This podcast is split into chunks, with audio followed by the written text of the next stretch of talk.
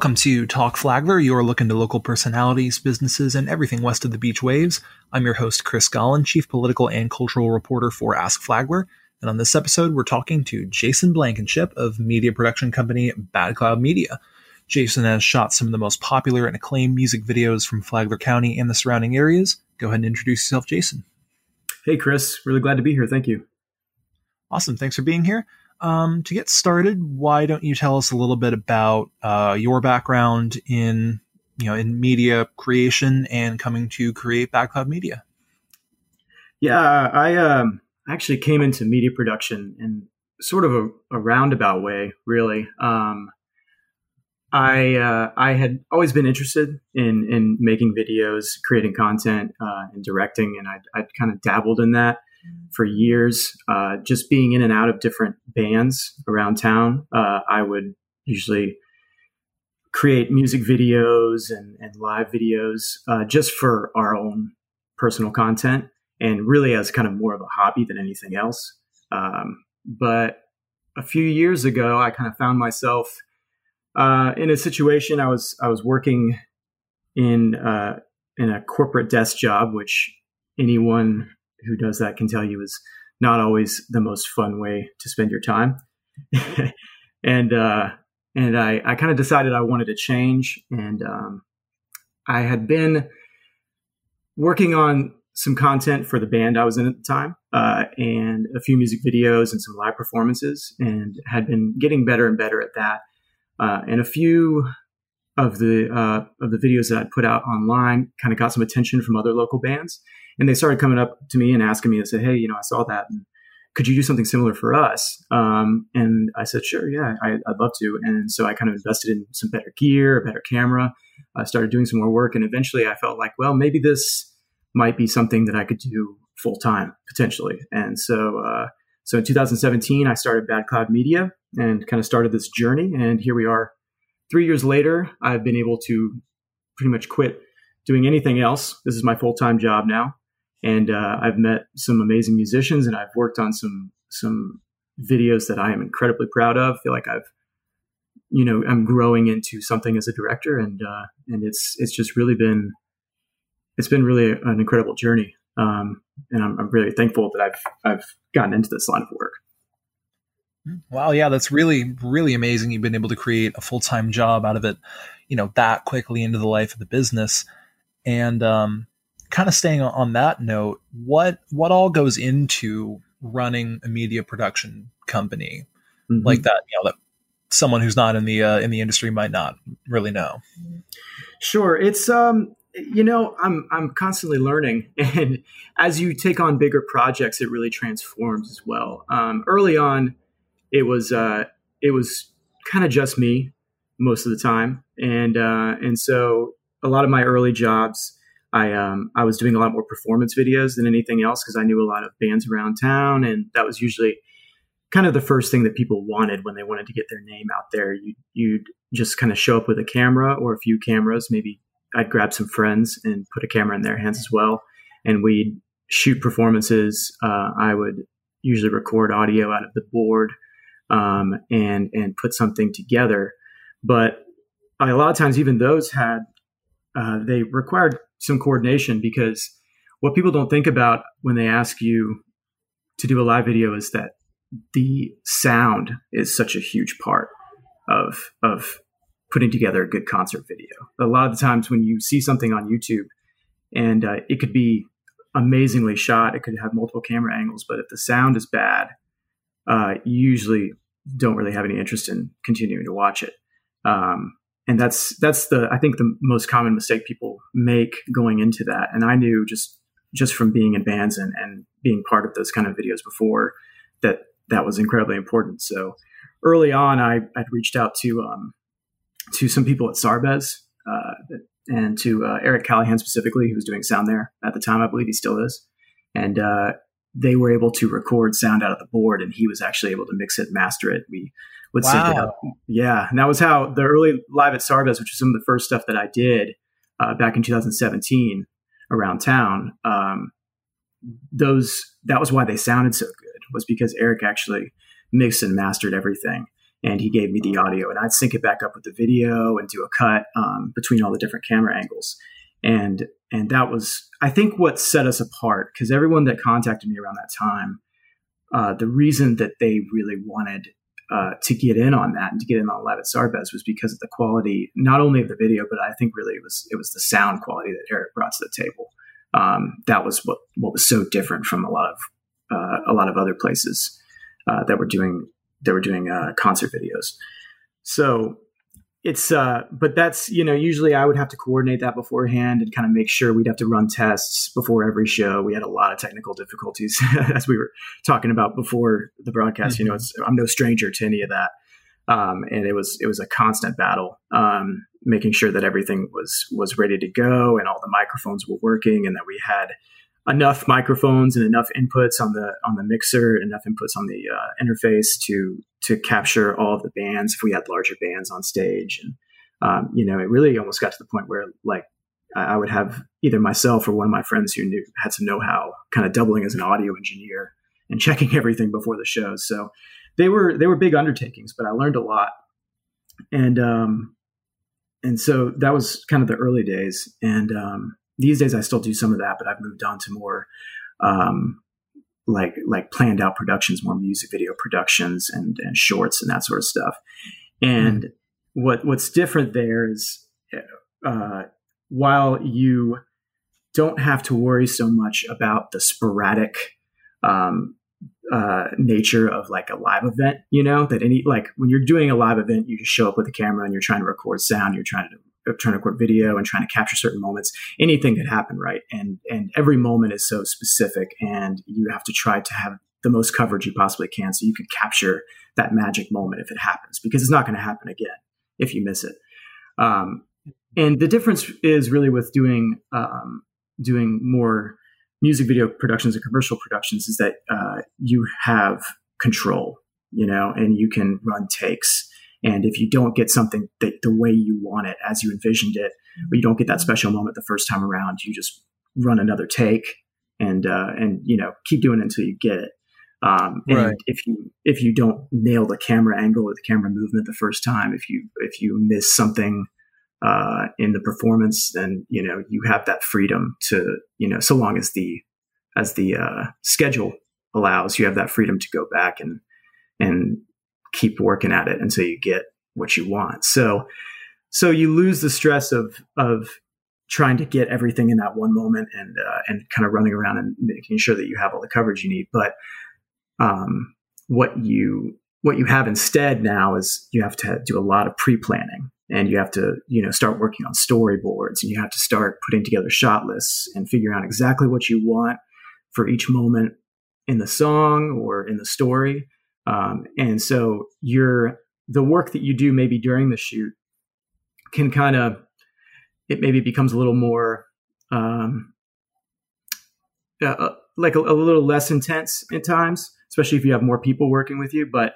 I would say the pre-production really becomes uh, more intense, and that's usually where I've uh, I've I think I've had to grow the most in the last few years is is learning all the pre-production, getting other people on board, um, really just learning how to plan out uh, every step of the video before I ever even flip on a camera. Yeah, what how does how does that go? Like what all do you have to do before the day you finally go out to start recording? Sure. Well, it depends. Um, it depends. A lot of times when I when I first am approached by someone to do a project, um, obviously there's certain expectations going into it, right? Like you have different types of projects. You you know your commercial projects are one kind of thing, and usually usually with that stuff, uh, somebody already has a script in mind, or they have something that they wanna that they want to uh, some message that they want to get out with with this video. So usually they already kind of have an idea of what they want to see.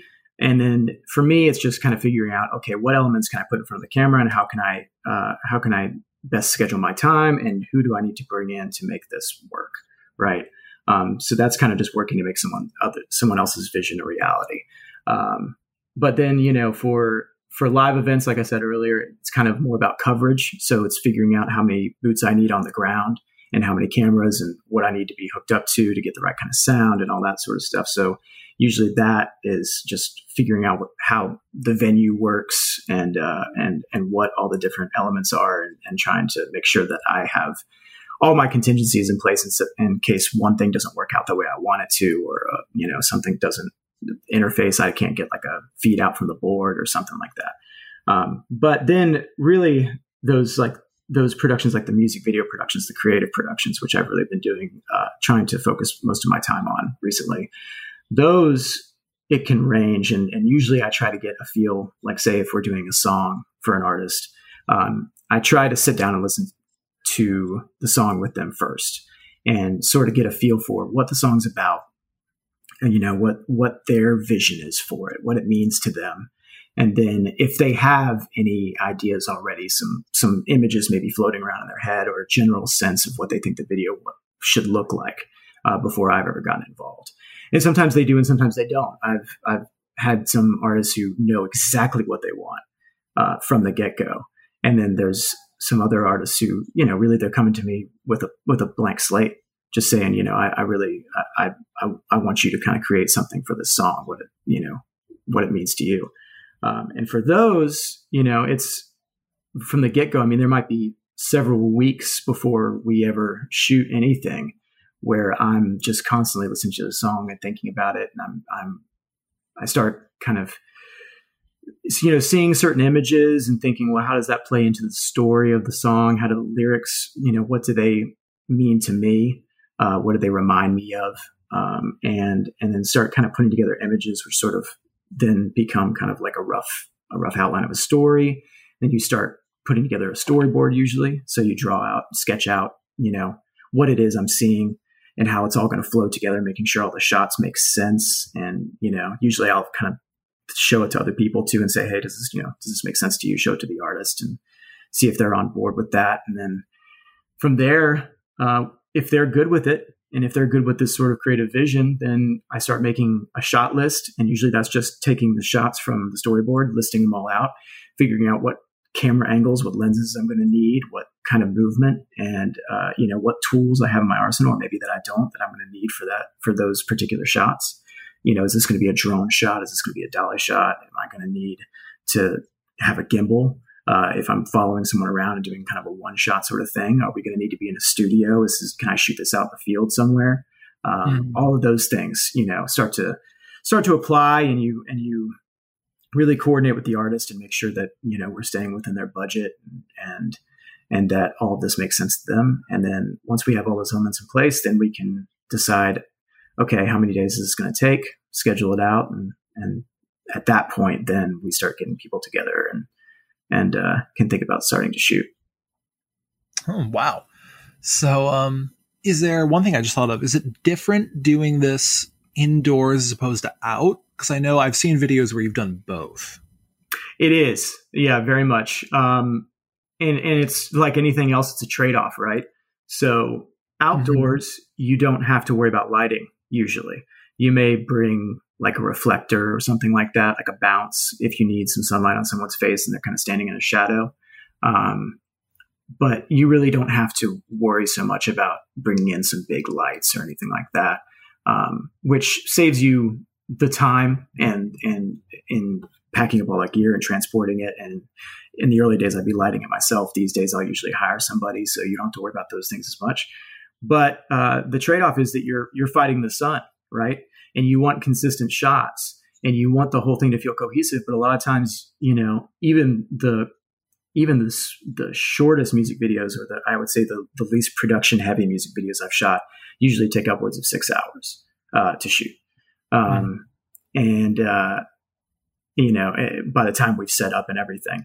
And in six hours, the sun can change drastically, you know, and you, and especially if you're doing one location or even if you're doing several, um, usually you're not going to be able to maintain a consistent look over that period of time.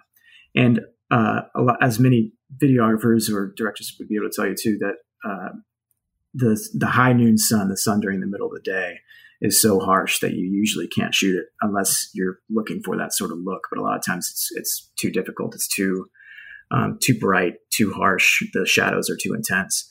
Um, so a lot of times you really have to schedule usually around uh, what people refer to as the magic hour. So it's either early in the morning or late in the afternoon, early in the evening. Um, and in those cases, uh, and I think that's what we did on the one that you were involved with for uh, for Juan. Uh, we were yeah. shooting in the morning and in the evening, and usually in those cases, as as you probably saw, we had, I think, close to two hours of workable time before the sun got too intense. Especially yeah. a video like that where we were shooting near the beach, so there's no shade, no no uh, no tree coverage or anything. Mm-hmm. Once that sun gets high up in the in the sky and harsh, you really kind of have to stop shooting. Um, yeah, yeah, it's like we did. Yeah, we did that shot of Juan dancing on my dad's car underneath the bridge. right. Yeah, uh, like late at night, or like not at night, but toward sunset, kind of golden hour. Mm-hmm. And then we can't. What do we come at like six in the morning the next morning? Yeah, yeah. To get the shots like of, of Mary, like of the traffic light. Mm-hmm. Um, yeah, it was, and it was, and we. I had to coordinate that around where the sun would be um, so we knew for for those shots at the river, I knew I was going to be shooting across the river, like towards the river. I wanted that bridge and everything in the background. We had come, we we looked, staked out the bridge about a week before that and looked at it, and I loved the architecture and the angles, and we kind of come up with a sort of look for those scenes. But I knew that I wanted to be shooting in that direction, which was uh, facing uh, facing west. Um, because the the bridge just had the best look in that direction. All the arches lined up in a very specific way. And so for those, uh, I, I knew I wanted the sun to be uh, behind Juan to give him kind of a halo. It's usually what you want in music videos is to backlight your subject. It usually gives you the best the best look. So I knew that those had to be shot in the evening. And so we we had that window of about two hours that we could work with that evening before it got too dark. And then conversely, for those other shots, I knew that we wanted to drive your car uh, down A1A you know, with the ocean in the background.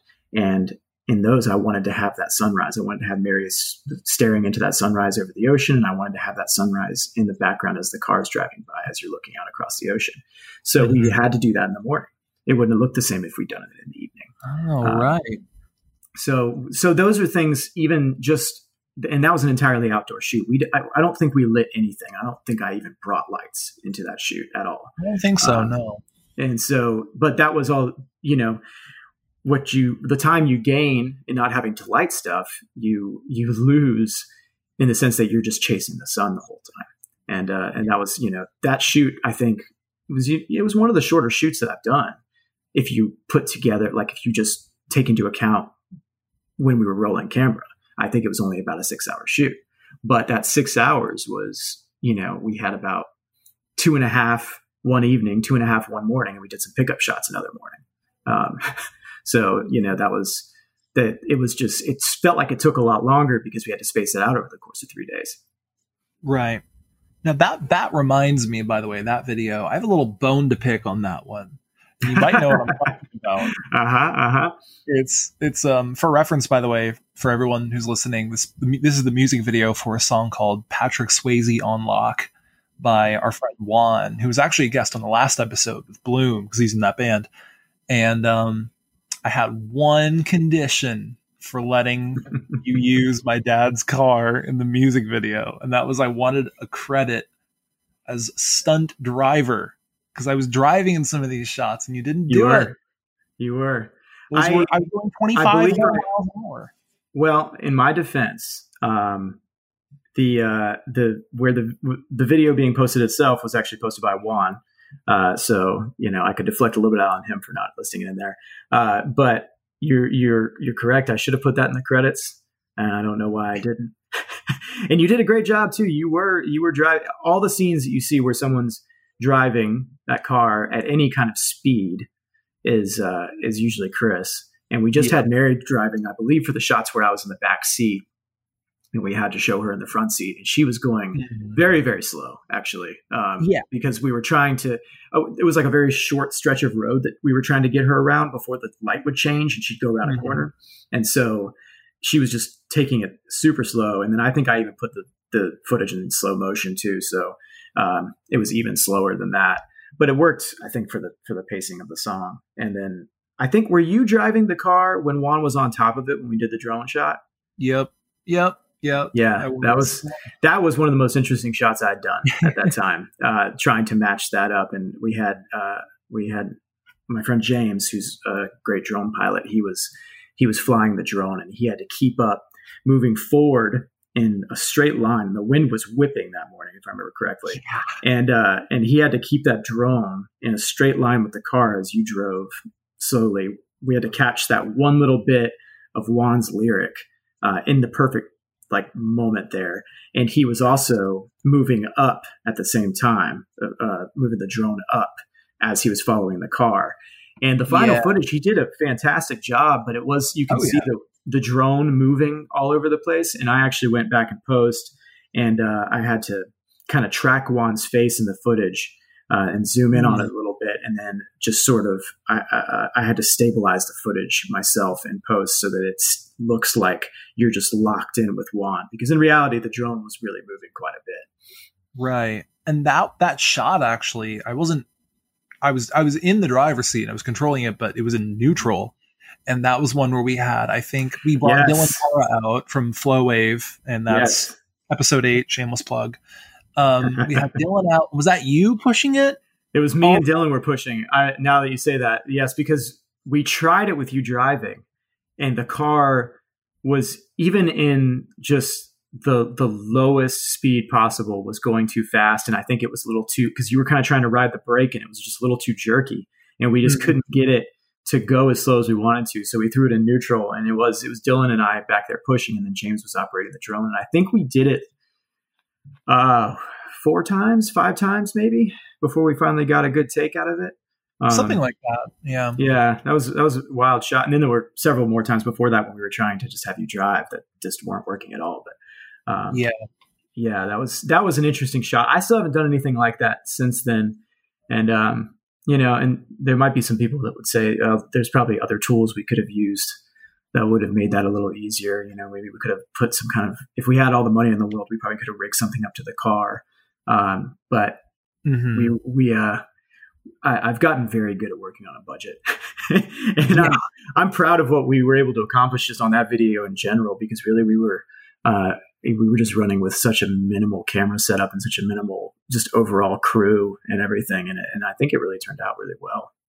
Oh yeah it definitely did. That and my my one only other minor complaint is that i was in the background of one scene and i got mm-hmm. cut.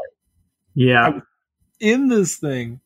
Ah i had one little i just walked behind them like on the pier yeah, I think we were uh, we were worried that it was um, that it was too distracting. We were really trying to isolate Mary in those moments.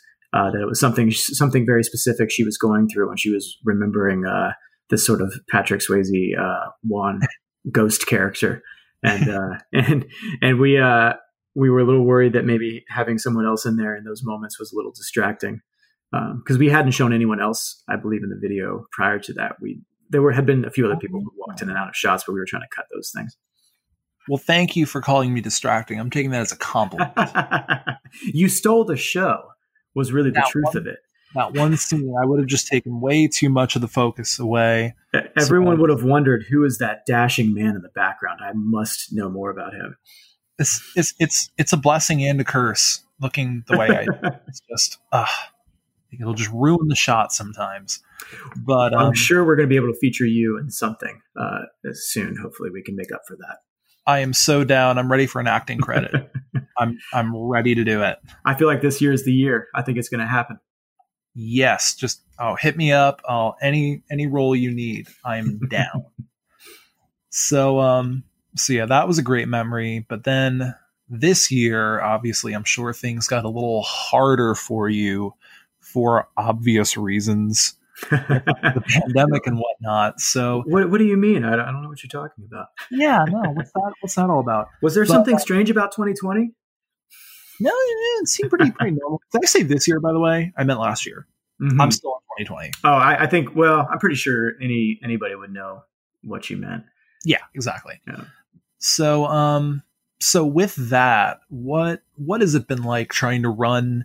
This company where a lot of it is going to places, which is now inadvisable. How mm-hmm. like how have you been able to just kind of roll with the punches throughout the pandemic? Have you made, had to make any big adjustments? Mm-hmm. So yeah, what's been going on with that?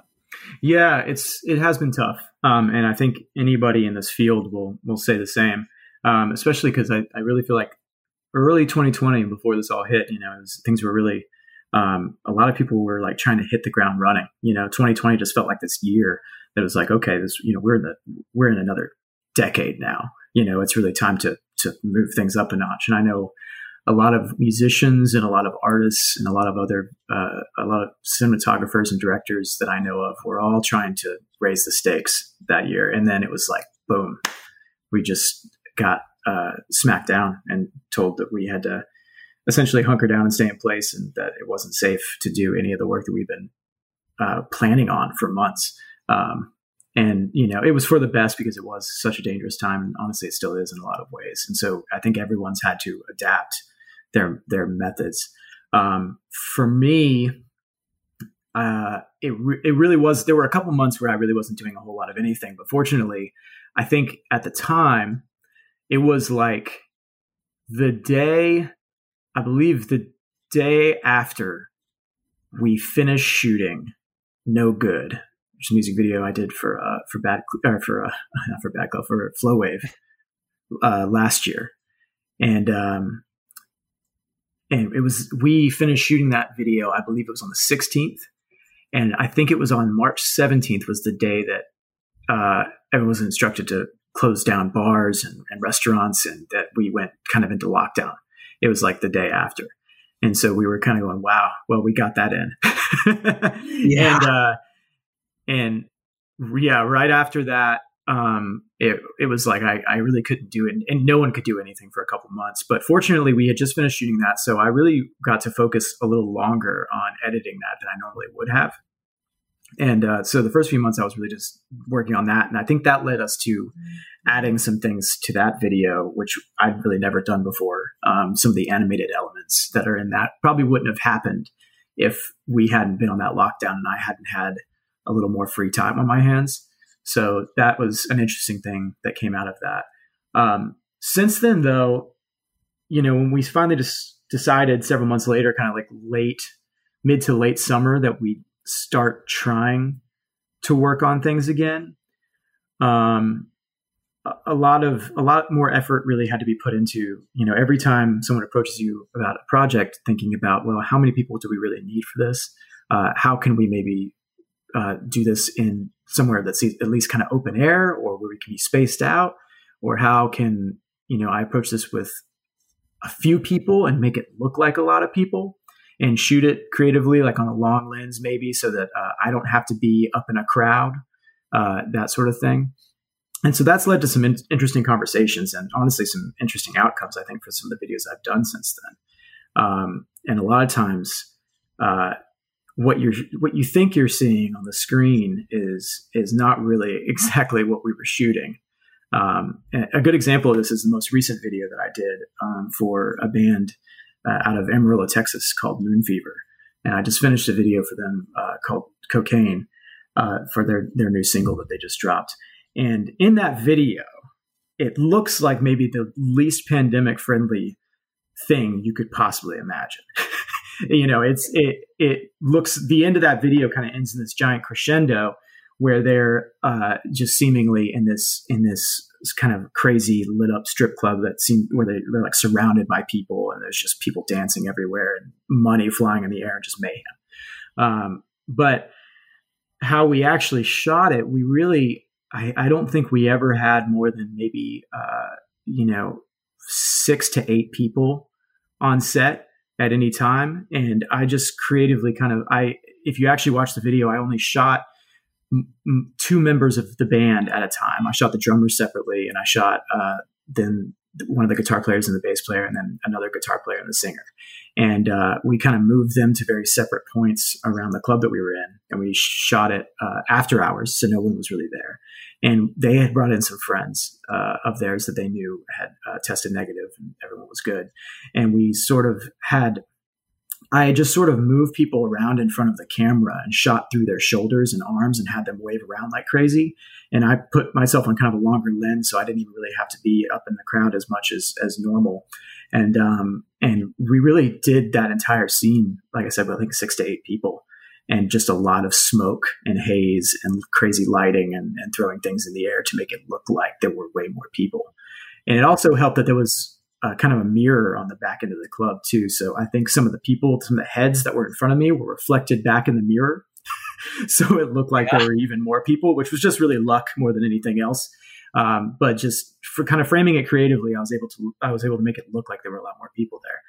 And then every other part of the video was really just them walking into what was supposed to be kind of a deserted bar, and there were just several patrons kind of spaced out. And so usually I could just shoot like two, three people at a time um, and then the band themselves a couple times. So you, you start to think about stuff more like that because for one, you just want to be safe, and two, you know, people you people don't want to be put in a situation where they they feel like you know overcrowded and where it's like a danger too. So you start thinking about those sort of things.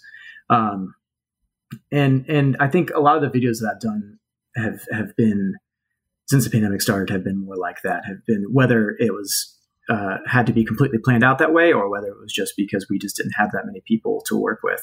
Um, uh, you know, you had to kind of rethink how you're going to shoot it. Mm-hmm. So yeah, I'm, it, I'm sure you had to get really creative to even come up with those little uh, just just ways to do it safely. And um, you know, that's what the pandemic's done for a lot of people is how to just force people to get creative in you know whether it's creating content like that whether it's marketing it because now there's so many you know that whole world has changed. Mm-hmm. and um god it's it's it's just insane how much harder everything's gotten in so many different ways for people in all these different industries. Um have you done a whole lot of videos since it started? Have you just done the one? Uh, i've done a few. Um that there was that one and then another one i did while i was out in amarillo as well um, which was uh, just kind of a kind of uh, performance video for another mm-hmm. uh, song from the band Moon Fever, and that was for Undertaker. And in that one, it was really just us, the band, and a couple people that we had to kind of help out with makeup and a stylist and stuff. And we were just in an old abandoned building.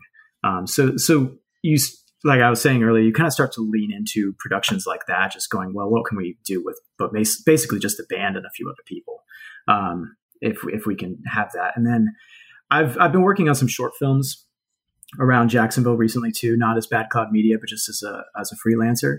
And f- for for those as well, that's a huge consideration, uh, as it should be. Um, and especially if you if you're following uh, SAG guidelines, um, you you really have to have a COVID plan in place, um, which is good. I think it's made a lot of the productions up here in Jacksonville a lot safer. And uh, usually that that means kind of if you're in a small enclosed space, no more than six people in a room at a time. When you're not shooting uh, actors, they should be wearing masks. Your production crew has to be wearing masks at all times. Uh, mm-hmm. You know, there's there's usually hand sanitizer at the ready. You you kind of have to think about the way you do catering and food differently.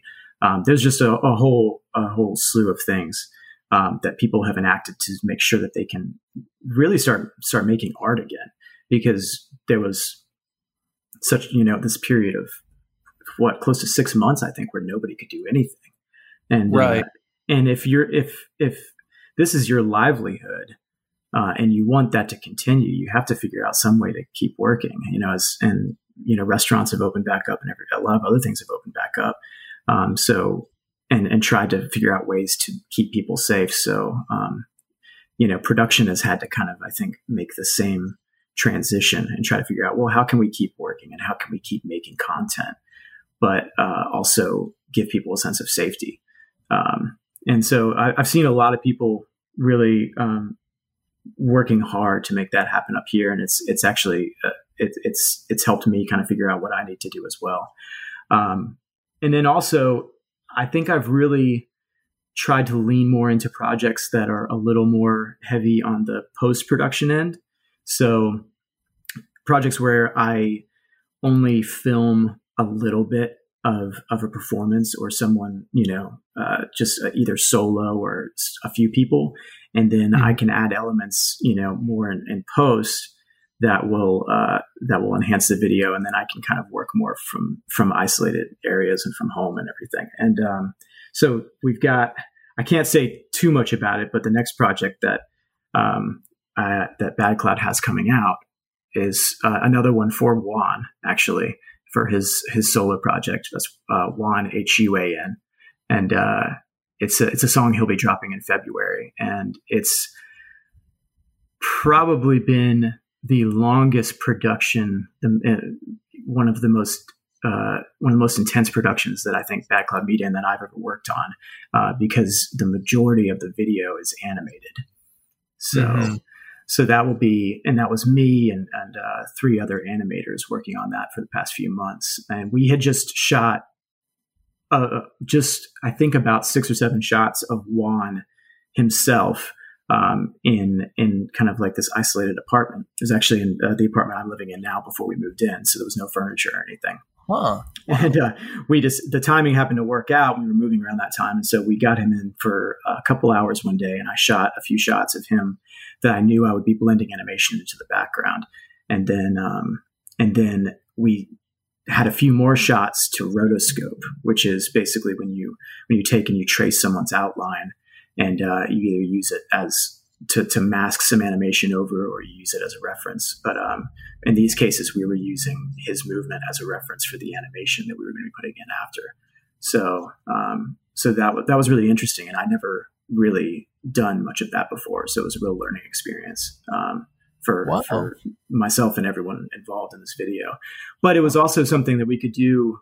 In this was kind of in the middle of the summer, in the midst of the pandemic, and it was something we could do to keep working without really having to get anyone else involved or, or really, uh, you know, trying to do some kind of big production when it wasn't really safe to get a bunch of people in a closed space together.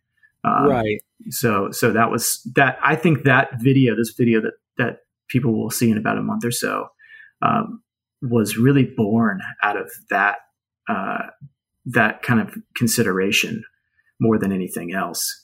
Uh, and I mm-hmm. think it really became really interesting and really uh, great for it. Actually, it, you know, so sometimes that that adversity can push you to to take chances and work on some things that maybe you wouldn't have approached before, uh, or maybe try to think about things differently than you otherwise would have. Huh? Yeah, I'm definitely psyched to see the video. Should be, I guess, a little over a month now. I did talk to Juan a little bit about it. Um, and speaking of Juan, by the way, um, they him and his band Bloom just released the music video for their new song Sirens, yeah. which we talked a bit about in the last episode. Mm-hmm. And that the video for that was actually shot by our friend Stephen Helfrich, who's yes. the resident photographer here at Ask Flagler. And when I was watching the video, I thought it was you. he did such an amazing job for his first time doing something like that. I'm mm-hmm. the whole time I had in my head that this was a Bad Cloud video. And mm-hmm. when at the end said it was shot by Steven, I'm like, whoa, yeah, Steven's Steven's it. great. He's he's really good. Um, he'd been uh, he's been kind of working, uh, you know, with a lot of the same people, and honestly, on a lot of the same shoots uh, with me for the past couple of years. Uh, I mean, he was he was uh, there for when we did Shift for Flowwave, uh, right. and yeah. for when we did um, when we did um, Breathe Easy. He was there for both of those videos, uh, and he was doing yeah. kind of behind the scenes photography, which was amazing. But uh, he was also a huge help uh, on set, and and uh, he definitely knows his stuff. So it does no, it doesn't surprise me at all that it looks great because he's he's excellent at what he does. Oh yeah, Steven is the man, and I say it all the time. I cannot believe how lucky we are as a website to have him with us. He's just consummate. Absolutely. Yeah, so, he's, he's is he working with you guys uh, with Ask Flagler uh, uh, now? Yeah, oh, yeah, yeah. If you look over some of our articles, all the really good shots were taken mm-hmm. by Steven, and we always stick his name under them. You know mm-hmm. when he mm-hmm. does it. Oh, that's perfect. Uh, yeah, he's great. And you can you can see as a juxtaposition when if he's not available for something and I go and take it, like with my phone, it's terrible. Mm-hmm. So you can like see in real time how valuable it is when you do have him and his eye for for framing and and um, capturing these moments. And he is just, I mean, to me, the biggest asset we have as a website. He is amazing. Yeah, he's no, he's great. Um, I, I don't have enough good things to say about that guy, and uh, he's actually he's helped me out on more than one occasion for stuff for Bad Cloud Media as well. So oh. Um, and on and on different videos that we've done and everything. So yeah, it's he's he is an asset for sure. You guys are lucky to have him. I completely agree. And speaking of um, fun projects, what are some of your favorite videos that you've shot with Bad Cloud? Hmm. Like, what what are a couple like power two or three? Yeah, it's it's hard. There's so many, and I, I really feel so lucky, especially even in the past year with with what everything that's going on to still have been work been able to work on so many amazing projects. So it, it's uh it, there's there's so many. It's hard to say sometimes, but uh, some that stick out to me. Uh, no good from last year was mm. such a fun production, and I, oh, yeah. I, feel very proud of the way that turned out. It, it, feels different. It feels a little livelier, even than than some of the other stuff that that we've done that we uh, that Flowave and and and I have worked on in the past. Um, and like I said earlier, just getting the chance to kind of weave in just that little bit of animation in there, and uh, right. and and everything was it was just a really really really fun video to work on, and I, I love the way it turned out.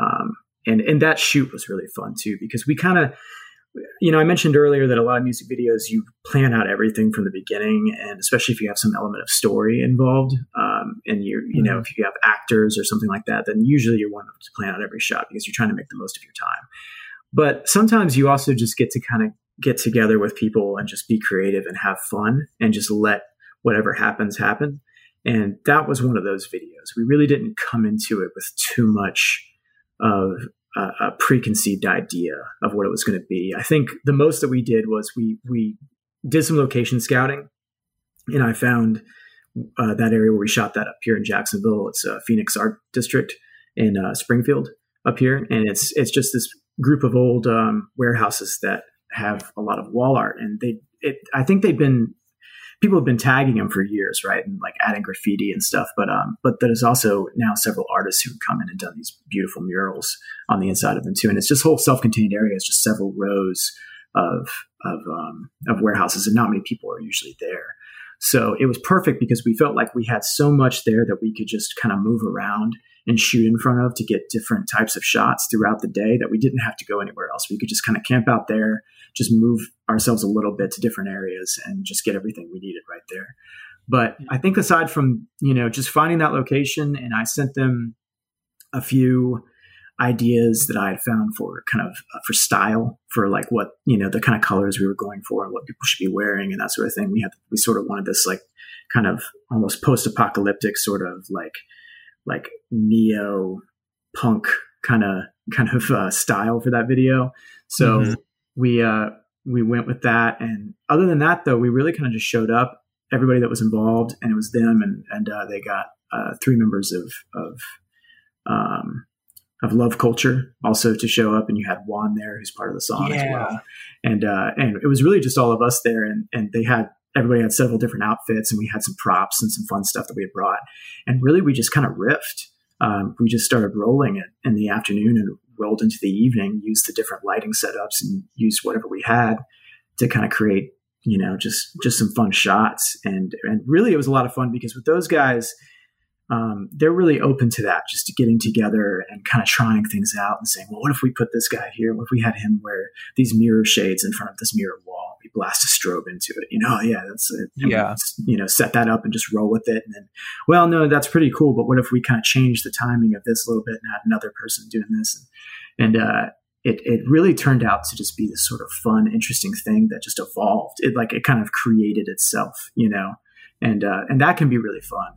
So I, I, felt like that video was was definitely one of the most fun of this year and one of the most fun I've ever done. And um, and similarly, the the Juan video that that you and I had mentioned too, there was more planning that went into that. But I think a lot of that video, just because of locations we found, uh, I'm talking about Patrick Swayze, um, just because of locations we had found and kind of just ideas that kind of came up on set. Um, it just turned out really looking so cool and so different, I think, from what I had originally even kind of had in my mind. Um, mm-hmm. I think that's the most rewarding thing sometimes is a lot of times you try really hard, and we were talking about this earlier, to to plan everything out ahead of time and to do all this work, and you usually have to, and it's it's it's very important because you really usually will find yourself kind of in a in a in a pickle if you don't.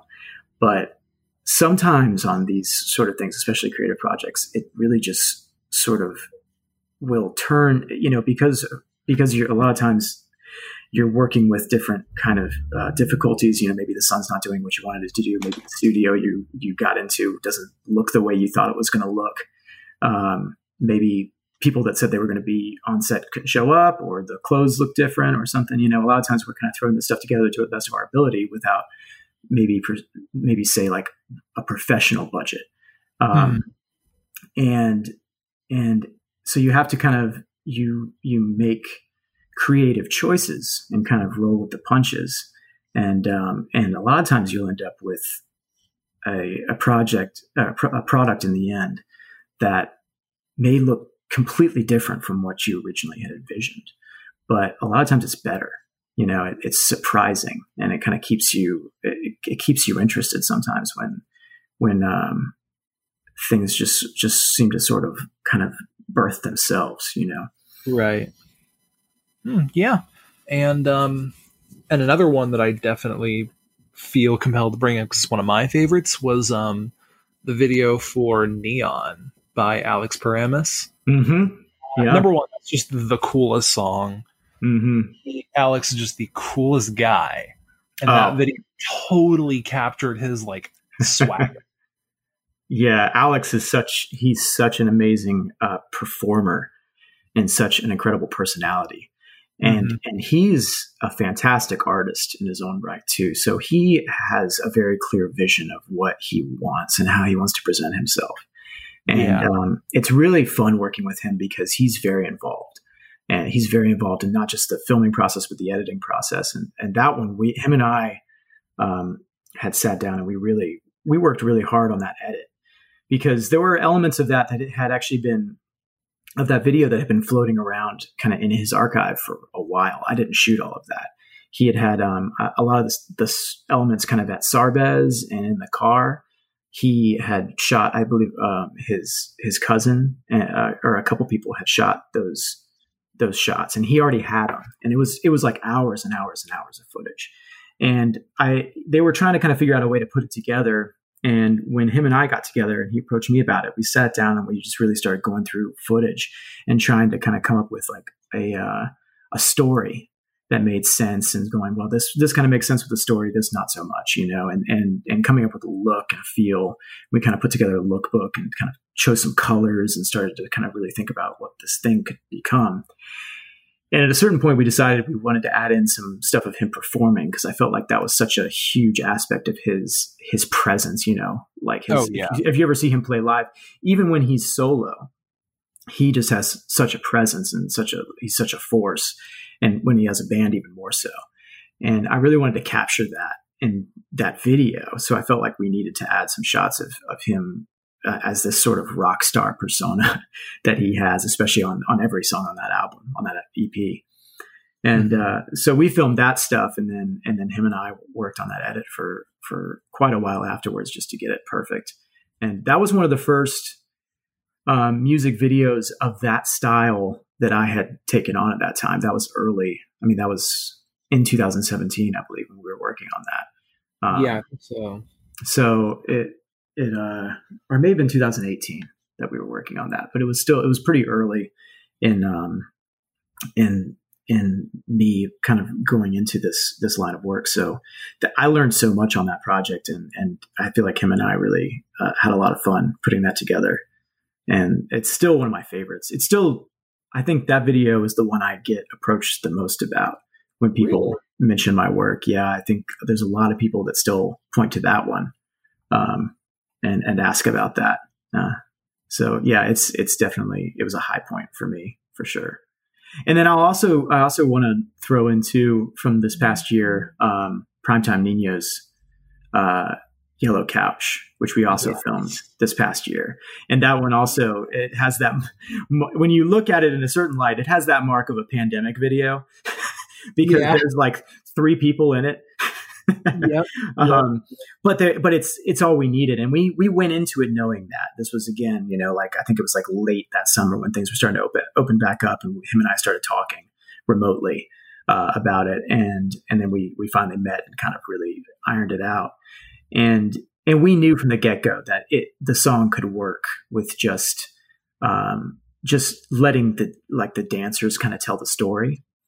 And so, you know, we we came up with this idea of just having two dancers. We knew Yvonne would be fantastic because we've worked with her before. Yvonne was on yeah. uh, Shift, and she was mm-hmm. on No Good, and she choreographed uh, moves for both of those, and also did a lot of improv too. But for this one, what I think what was so different and unique and amazing about Yellow Couch was that uh, we knew it was going to be primarily a dance video, more so than the other ones had been. We kind of really peppered the dance throughout the other videos, but we knew that this one that was the focus. That was the thing that was gonna that was really gonna sell the emotion of the song. And so uh, she choreographed that entire dance, um, and we we told her that we you know it would need to be consistent and it would it would be basically the center of attention in the video. And she really um, she just blew away even our highest expectations and did an amazing job. And it was her and T, who's another dancer that she brought in from Orlando, um, who who did it. And they, I, am pretty sure that they were uh, rehearsing it for several weeks beforehand because they just came and, and nailed it on set. We had to do that several times too. The way that that video was shot, they they ran through that dance uh, countless number of times in a few different locations. Um, mm-hmm. But it was, you know, that one's just so unique I love I love the colors and the vibe and just everything. You know that that song is is very different from anything I'd worked on before, and I felt like really I, I kind of relied on on on primetime on JC and his his uh, his intuition and how how well he knows Latin music and knows that groove and this vibe and this the sensuality that he was going for in the song, and then also Yvonne's intuition in terms of taking that and converting it into this dance that felt just so entangled with the lyrics and the music.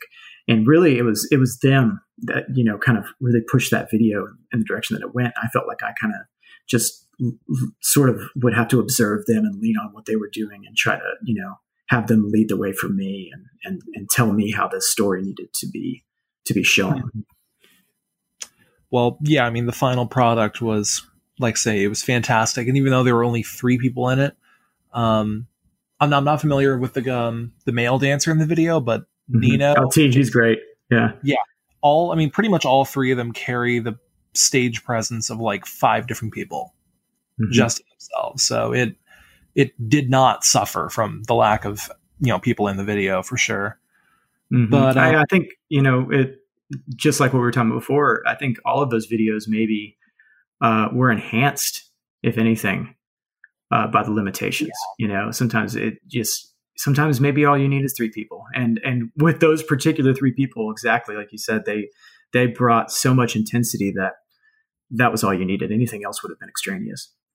Oh, absolutely, totally agree. And um, so, as we kind of wind toward uh, the conclusion of the episode, one thing I definitely want to bring up is how can people support you know, maybe creative business owners like you and content makers during the pandemic. I want to give you an opportunity to, you know, get it out there. How, you know, how can people help right now when things are still kind of difficult?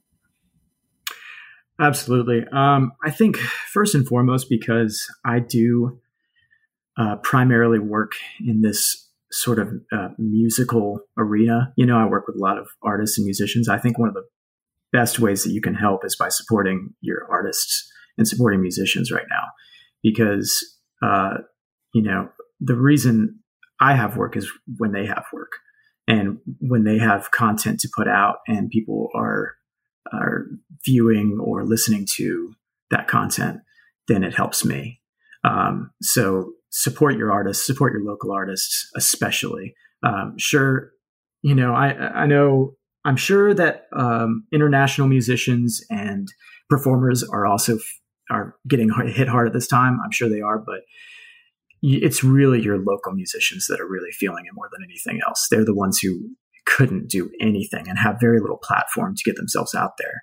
Um, you know, it's so many of these bands that I've worked with and that I love you know their their primary way of of promoting themselves was shows before all of this. You know that was that was how you get yourself out there as a band and that's pretty much been taken away at this point. And you know they're trying to bring it back but it's been it's been a really slow process and it's been mm-hmm. tough. So whatever you can do to support your local artists, um, whether it be uh, just buying their music online, um, Bandcamp, uh, especially, or if you can just buy it directly from them, is better than listening on Spotify. Usually, the Spotify plays help, you know, for sure, but it, I, I know that they don't get much money out of that. Right. So anything you can do to support your local artists directly. Um, and you know, if, if, there's if there's a Patreon event, if there's a live stream, which we're looking more into, maybe doing some live streams uh, soon with some local bands uh, to try to promote them and to try to get them some money in their pockets. So that's that's a big thing, um, and I don't think I can I don't think I can emphasize that enough. Um, and then you know, for for me in terms of content, I am looking into trying to bring in some original content for 2021. 2021. Uh, hopefully, it's not the sequel to 2020 that everyone's talking like it might be. Uh, but it's uh, you know this year I am trying to put out some original content, so uh, keep an eye out for that in the next few months. And I'm sure that as any uh, you know for any of us creatives out there, uh, if if you can just support original content, um, that's that's the most that we could ask for. Um, so so yeah, I think that that's the best thing people can do this time, and really look towards your local creatives um, because they're the ones suffering the most.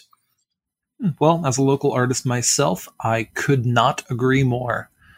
And um, yeah, with that, um, Jason, thank you so much for coming on. This, you know, I can already tell recording it is shaping up to be a great episode. And um, yeah, for our listeners, Jason Blankenship, Bad Cloud Media, um, check them out online, badcloudmedia.com. Are you just at Bad Cloud Media on social? Yes, at Bad Cloud Media, uh, which is Facebook, Instagram, uh, and then www.badcloudmedia.com. Boom, there you go. Go check them out on social media. Check out the video of our friend Juan dancing on my dad's car. I'm very proud of it. yes. And um, so, yeah, thank you so much for coming on. By the way, um, check us out on Patreon. Uh, I can't remember if Joey records that message and adds it onto this episode usually, but I'm saying it this time. Check us out on Patreon, Talk Flagler. We have a Patreon account there. That's one mm-hmm. way to support a local, um, you know, little media, absolutely podcast, whatever you'd call us. Mm-hmm. Um, we are on there. Are you on Patreon? No, but uh, it, no, I'm not yet, and I wouldn't feel comfortable doing that until I have some original content. But like gotcha. I said, uh, keep an eye out for that because that is in the works, and I'm sure we'll be we'll be funding it through either Patreon or something similar. Um, so we're we're looking into that right now. But absolutely, go go support Talk Flagler. Yes, very, I agree. Very much do that. And then when Jason hops on there, support him too. But yeah, thank you guys for listening. This has been Talk Flagler.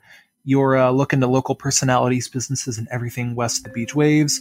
I'm Chris Gollin. That's Jason Blankenship. And um, stay safe.